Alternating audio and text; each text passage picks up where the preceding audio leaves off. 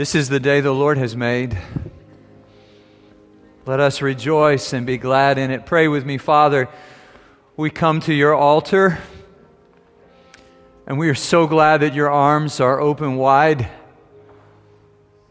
that you're not shaking your fist at us, you're not throwing lightning bolts at us today, Lord.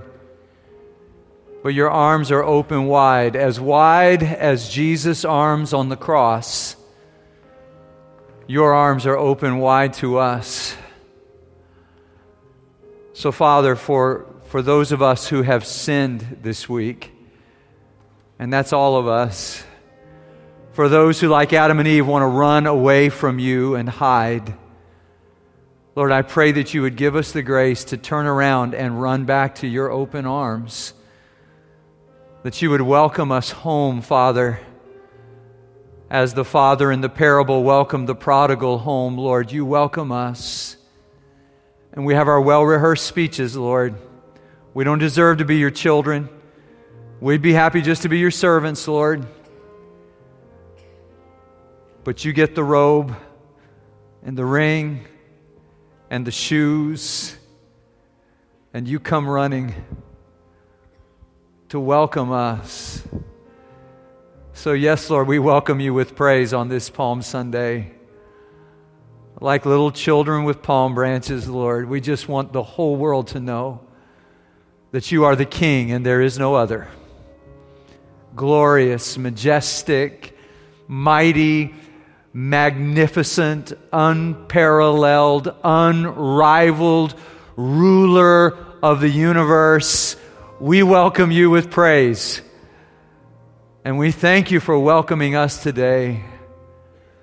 In Jesus' name, amen. Amen. Please be seated. Karl Barth, years ago, said Christian worship is the most momentous, the most urgent, the most glorious action that can take place in the human life. Do you believe that? It depends, I suppose, on how you define worship.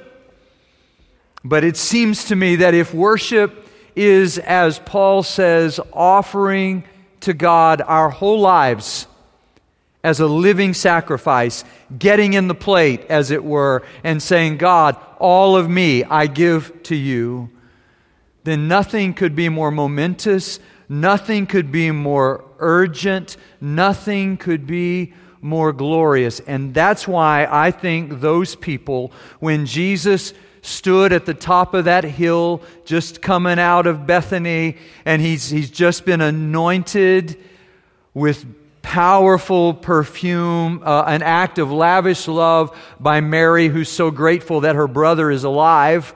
Lazarus' sister has just worshiped Jesus by pouring perfume on his feet and wiping it with her hair. And it says the fragrance filled the house. So she's worshiping. And then those who had come up to worship at the feast, the ones who had seen Lazarus come out of the tomb, they're there.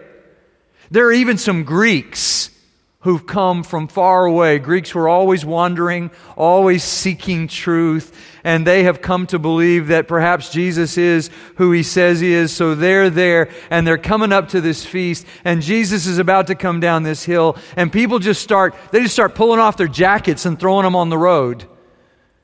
And then somebody gets a sharp object and begins to cut down branches of trees and they begin to wave them. Because a hundred years before, when Judas Maccabeus had come into the city to become the political ruler and overthrew all of Israel's enemies, they had welcomed him with palm branches. But the backstory is Psalm 118, which says, This is the day the Lord has made. And these are the very verses they were speaking. This is what they're reenacting. The worshipers knew, Jesus knew, the disciples, it turns out, verse 17, they didn't understand.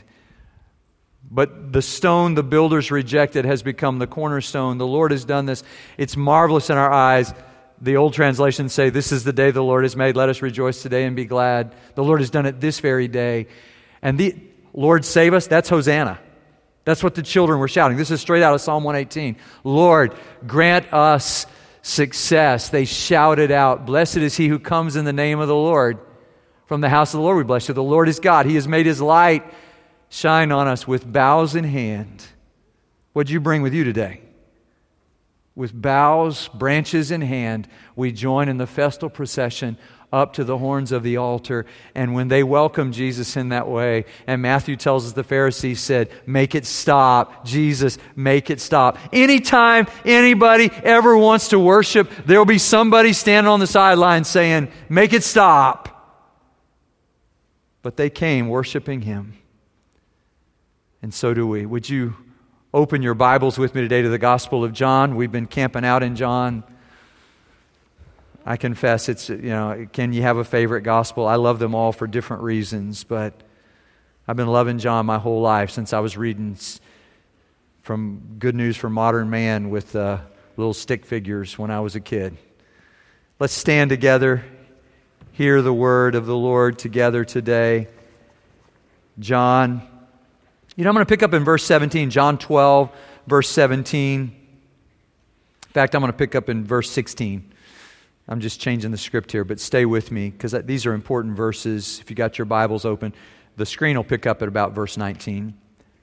At first, Jesus' disciples did not understand all this. Only after Jesus was glorified, just underline that word, did they realize that these things had been written about him and that these things had been done to him. Now, the crowd that was with him when he called Lazarus from the tomb and raised him from the dead continued to spread the word. And many people, because they had heard that he had performed this sign, went out to meet him.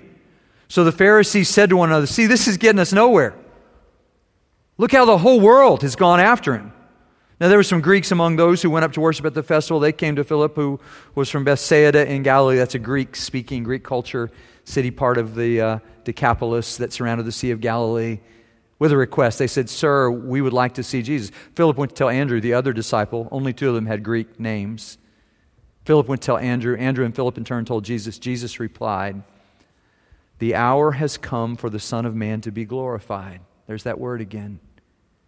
Very truly, I tell you, unless a kernel of wheat falls to the ground and dies, it remains only a single seed. But if it dies, it produces many seeds. Anyone who loves their life will lose it, while anyone who hates their life in this world will keep it for eternal life. Whoever serves me must follow me, and where I am, my servant also will be. My Father will honor the one who serves me. Now my soul is troubled, and what shall I say? Father, save me from this hour. No, it was for this very reason I came to this hour. Father, glorify, there's that word again, your name.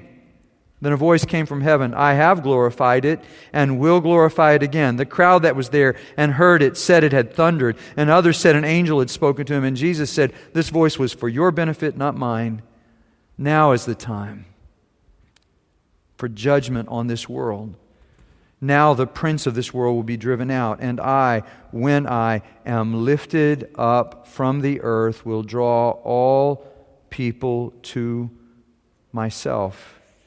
He said this to show the kind of death he was going to die. This is the word of the Lord. Thanks be to God. Please be seated. It's time. It's time. Je- Jesus has been saying this whole gospel. If you've been tracking, reading through the Gospel of John, he always says, It's not time yet. So when his mom says to him, They run out of wine at the wedding in Cana, remember? And Jesus is there and she says, They run out of wine, expecting him to do something. He says, My time has not yet come. In chapter 7, verse 30, Again, in chapter 8, verse 20, they want to seize Jesus, but his hour, his time has not yet come. Why not?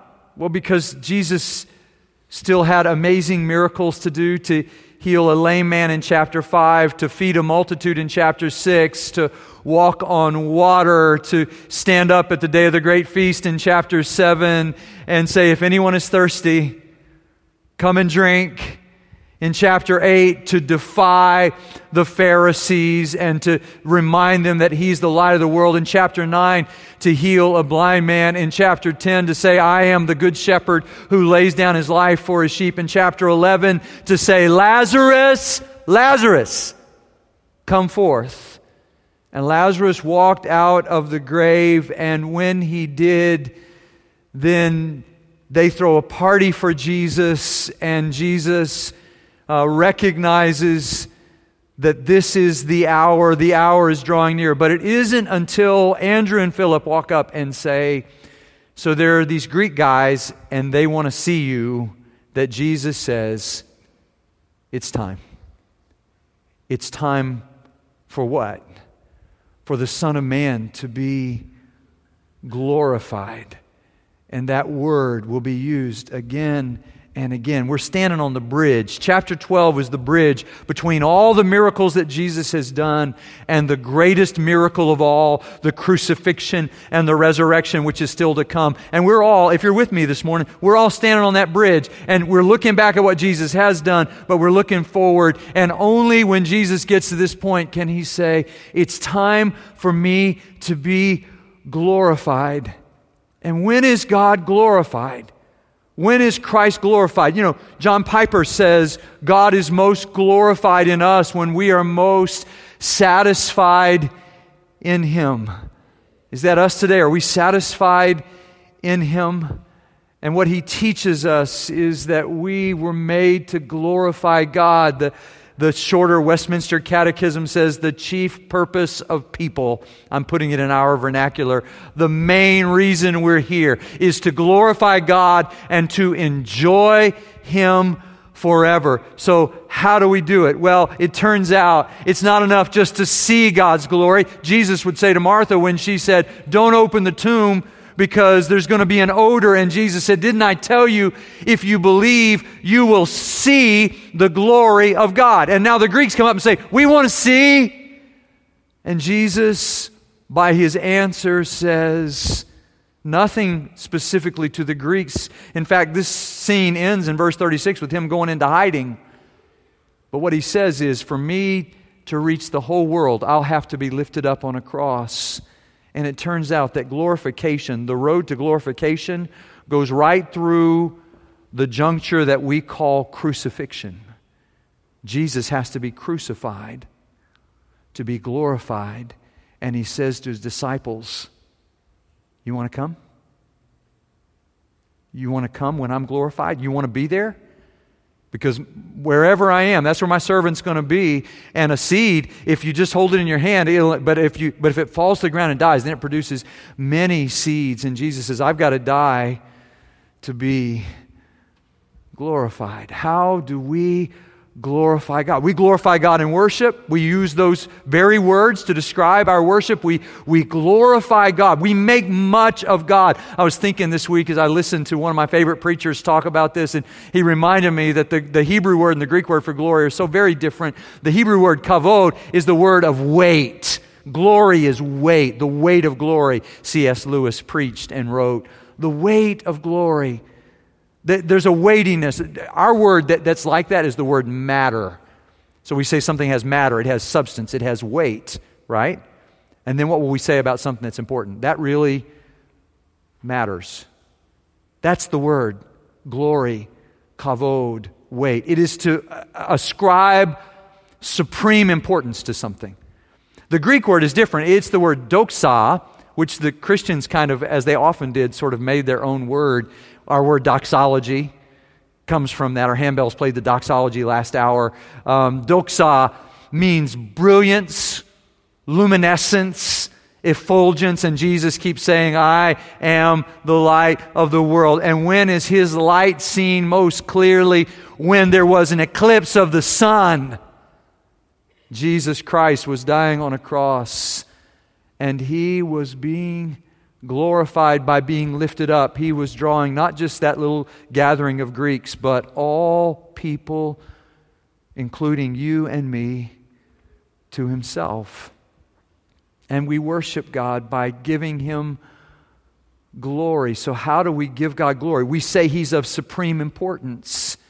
we recognize that He is more beautiful, more glorious than anybody or anything in this world. Is that who Jesus is to us? I'm not talking about going to, to church for one hour a week. I'm talking about saying, Jesus Christ is the most important one in my life. He is the most beautiful one. I think that's why Mary poured the perfume. Because in that moment, after saving that perfume, that pint of pure nard for a lifetime, family heirloom possession, she said, There's never going to be a bigger moment than right now. That's what this is for. I'm going to give my very best to the one who raised my brother back to life again because he's more important and more beautiful to me than anyone or anything else in the world. That's worship. But here's Judas standing there saying, Wow, what a waste. Are you kidding me? That was worth a lot of money. We could have given that money to the poor. And Jesus said, Yeah, you always got the poor. Poor are always there, but I'm here. And what she did will be remembered. It was an act of lavish love, it was an act of transcendent beauty. I think I heard it this week. I was at Jeff Lerner's funeral this week. Some of you were there. I was there. I was sitting right, right about in here. And right at the beginning, after I did sort of the, the welcome to the funeral service, a group of instrumentalists were right about in here, string players, and they started playing Adagio for strings. And I had never heard anything that beautiful in all my life. I wrote on my worship guide, breathtaking. Breathtaking. Because it was such a magnificent offering. Samuel Barber wrote that, and it just shows, um, you know, the moment when a person dies and then the resolution into the presence of God. And I was just like sitting right there in surround sound, you know? And I just, I've listened to it every day this week. I've told everybody I know about it. I'm like an evangelist for Adagio for strings because the music is so incredibly beautiful. I wish everybody could hear that music because it was such a gift. It was such an offering, just like our worship to God today is an offering. And I think that's what the people who came waving the palm branches were about. They're, they're quoting Psalm 118, right? This is the day the Lord has made. What day? The day of your glorification. This is when it starts. This is it, Jesus. This is the day when we say, the world says, you're more important than anything else. You're more beautiful than anybody else. And Jesus is receiving that worship as he comes into the city. We glorify God by worshiping him with abandon we get caught in adoration, like David dancing before the Lord with all his might. I am the worst dancer in my family, and it's not even close. But I was aware when I thought about David dancing before the Lord that he didn't really care whether anybody thought he could dance well because he wasn't doing it for them, but for God.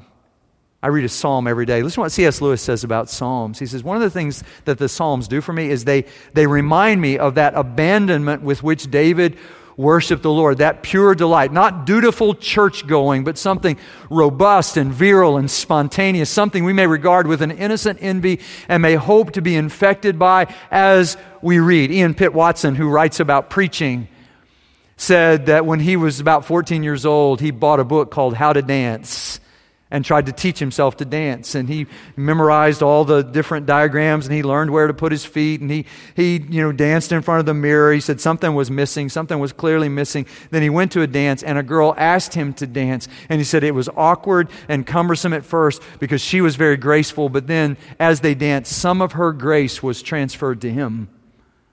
And the things that he had memorized and learned began to make sense. The things he had practiced began to work. And I think this is what worship is. It's God's grace being trained. We're clumsy, we're awkward, we're amateurs at this, but once we say to God, I'm willing to enter the dance, dance, dance wherever you may be. I am the Lord of the dance, says He.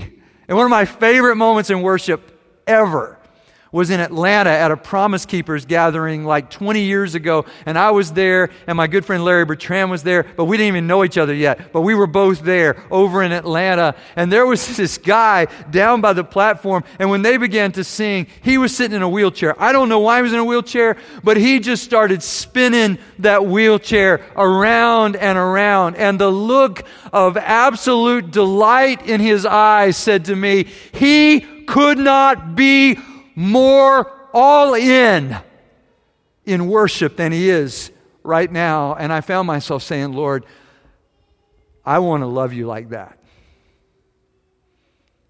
There are a lot of people who sing better than I do, believe me when I say that. But I doubt anybody in the world loves to sing more than I do because I have a reason to sing. I sing on the bayou. I sing in the house. I annoy my family. I sing in the car. I sing everywhere I go. Melanie's mother, after she'd known me for a couple weeks, said, Does he sing all the time? Does he sing all the time? Yeah, but, but I have a reason to sing. And nobody loves to sing more than I do, but I just want to, just a teachable moment here. Are you with me? Don't, don't, look, singing is worship, but worship is not coterminous with singing. In other words, worship is not just singing.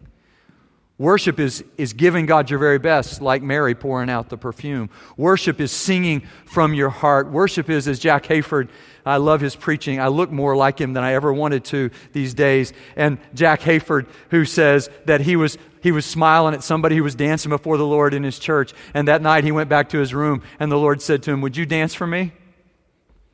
No, Lord, I'm not a dancer. Guilty feet, no rhythm. I got no gift. I don't know. And the Lord said, Would you is there anything you wouldn't do for me?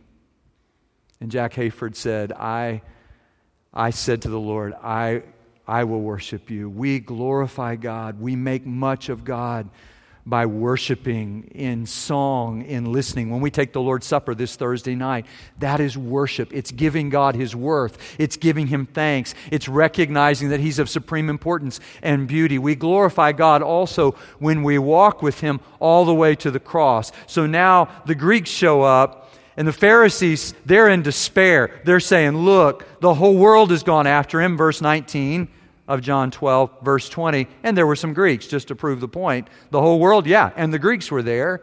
These are Gentiles. Notice about them. I've been critical of them in the past. I just read it again this week. So, th- no, they're, they're there to worship at the feast. They, they came up to worship. They're probably proselytes to the Jewish religion. They've come to believe that Judaism is correct. And then there's this guy named Jesus, and they've heard that he raised a man to life again, and they want to see him. They just say, you know, we just want to see Jesus. But Jesus does not make this a photo op because he didn't save the world by signing autographs. So he says, It's time. I'll be glorified now. Unless a seed falls to the ground and dies, it remains alone. But if it dies, it bears much fruit. I'm the seed, Jesus said, and I'm going to die, and you are going to be seeds, and you also are going to die. If you love your life, you'll lose it. If you give your life away, you will really find what life is about. And wherever I am, that's where my servant's going to be, and I'm going to be on the cross. Where are you going to be? And it's an invitation to them to walk with him to the cross. But only John of the 12 accepts the invitation to walk all the way to the cross with Jesus. And here's the thing this is Palm Sunday, but it, it's also Passion Sunday. We're moving. Jesus was not moving into the Jerusalem Hilton. He's headed to a cross. He's coming down one hill into the city, but on Friday he's going to go up another hill called Golgotha and say, I love you this much to the whole world. And that's the journey that Jesus is on. And we're reenacting that journey with him this week with Maundy Thursday and Savior, that beautiful oratorio on Friday, and then the main event next Sunday. What we're saying is Jesus had to die to be glorified. And if you're, if you're with me, then we also have to die to self in order to be obedient to him. I, was thinking about A.W. Tozer, who said there are three characteristics of people who've been crucified. Jesus said, Take up your cross daily and follow me. There are three characteristics. One is they're facing one direction. Notice that about people who are crucified. They can't turn back, and they no longer have any plans of their own. Is that you? Is that me? Brene Brown, uh, who has come back to the Lord. This brilliant sociologist, Houstonian, has come back to the Lord, and, and she said about, about Christianity that we little understand that there has to be a death for forgiveness to happen. In all these faith communities where forgiveness is easy and love is easy, she says there's just not enough blood on the floor. And, and to, to make sense of that, and all of a sudden it becomes clear why Christians take forgiveness to heart because the blood on the floor is Christ's own blood. And if nothing else gets our attention, that should get our attention. That's how we're forgiven. And that's how we forgive others because we've been forgiven, we're kind and compassionate. Paul tells the Ephesians, we're kind and compassionate, and we forgive how? The same way God in Jesus Christ has forgiven us. It's, uh, again, C.S. Lewis talking about this, this walking with Christ all the way to the cross. And, and C.S. Lewis helps us by saying it costs God nothing, so far as we know, to create nice things this beautiful day, this beautiful week of weather. That didn't cost God anything. But to convert rebellious wills like mine cost him crucifixion. What does it cost to convert a rebellious will? Somebody who's in rebellion against God. Dorothy Sayers says we get, we get totally freaked out when a cat kills a sparrow, but we can come to church Sunday after Sunday and hear about God being murdered and be unmoved by it. You see the disconnect there? It's a non sequitur, isn't it? Sunday after Sunday, we experience no shock at all in the crucifixion of Jesus. And just to be clear, the first thing I read this morning when I looked on my scroll on my screen was about our brothers and sisters, Coptic Christians in the country of Egypt who were killed while they were worshiping on Palm Sunday. It turns out wherever people want to give their all to God, there's somebody back in the background saying, Make it stop. Make it stop. Our pastor's wife of our Arabic congregation grew up in a Coptic church. They're from Egypt. Every time that happens, every time a church is burned over there, every time there's a, a bomb, an explosion, it's a reminder to them that to this day, those who say in some countries, I want to follow Jesus, will discover that there are people who will try to stop them at all costs, even if it means murder and our hearts are broken, and we pray for these. The images of children on the screen this week are a reminder to us that we live in a broken, fallen, sinful world. And the only hope for that world is Jesus Christ. And Jesus Christ says the hope for the world is that you will not only watch me on the cross, but you will go with me to the cross. You will be willing to give up your life the way that I'm giving up my life, because that's the only way the world is going to be won. To glorify God, we have to worship Him and walk with Him, and we have to bear witness to the truth that Jesus Christ is the only Savior of the world. So Jesus says, It's time. It's time for judgment to come in this world. And the prince of this world is going to be cast out, he says. He's going to be cast out. Jesus overcomes on the cross. It's true that he's dying in place of us, substituting for us. I mean, I believe in that theory of the atonement, though I think they're all just theories and these are just metaphors in the scripture. But one of the most powerful metaphors is when Jesus was on the cross, he was overcoming the powers of this world. All the powers of the world were arrayed against him, and he was victorious as we sing. He trampled over death by death. By death, he overcame the powers of death. But it's not just that, it's also, he says, that, that when he is lifted up, he will draw all people. It's a universal magnetism. This is God's plan to save the world, that Jesus will, will die. Alexander Maclaren said, You demagnetize Christianity. You demagnetize Christianity, as all history shows, if you strike out the death on the cross for a world sin. What's left is not a magnet, just a bit of scrap iron. If Jesus just came to say, everybody try to be a little bit kinder, let's all try a little bit harder to do a little bit better, if that's why Jesus came, we're in a lot of trouble. But if Jesus Christ came to take the sins of the world upon himself, and when he, when he mounted that cross and willingly gave his life, he was literally inviting the whole world to believe in him. You say, but not everybody in the world believes. But those who do, John says in the first chapter, to all who received him, even to those who believed in his name, he gave the right to become children of God. God wants us to be his children. But in these verses, we discover in this same chapter, in verse 37, not everybody is going to believe in him. Some, the Pharisees, for instance, are chagrined that this is going on, and they still, verse 37, won't believe in him. Why? Why won't they believe in him? Well, he says in verse 43 because they love human, here's the word again, glory, more than glory from God. And so they, they refuse. They refuse to believe in him. N.T. Wright tells about a pastor in a different tradition who received the confessions of his people. By the way, people confess to me sometimes, and I confess to others. We're all priests. We all confess. But in this tradition, they came and confessed to their pastor, but they were making a joke of it. And so they made up things they hadn't really done. And they thought it was really funny and hilarious. And pastors are smarter than we look. And they, he knew what they were doing. And the first two, he listened to their confessions, and they, they chuckled and, and laughed as they ran out of the church. But the third young man, after he listened to him, he said, Now you've made your confession. I want you to do something for me to show that you're really turning from your sin. He knew the young man hadn't done all the things he said he had done. He said, Here, Here's what I want you to do I want you to walk up to the cross at the front of the church. And I want you to look at that cross and say to God, You did all this for me, but it doesn't mean that much to me. And I want you to do it three times.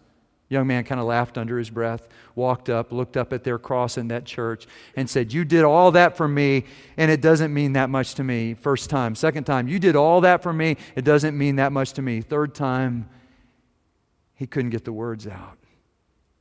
He burst into tears.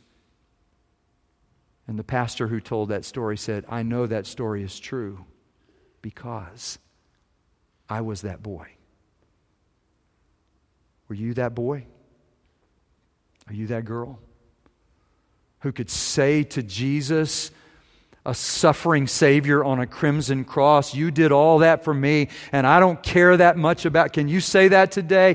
Try to say it. Try to say it three times. Try to look him in the eyes as he is bleeding to death for you and say, It just doesn't mean that much to me. You can't do it. You can't do it. Because when he was on that cross, he was giving life to all who believe in him. And doesn't that make you want to glorify him with your worship? Not just mark time, not just perfunctory, went to church for an hour, but I'm going like Mary with my perfume. I'm going like children with palm branches.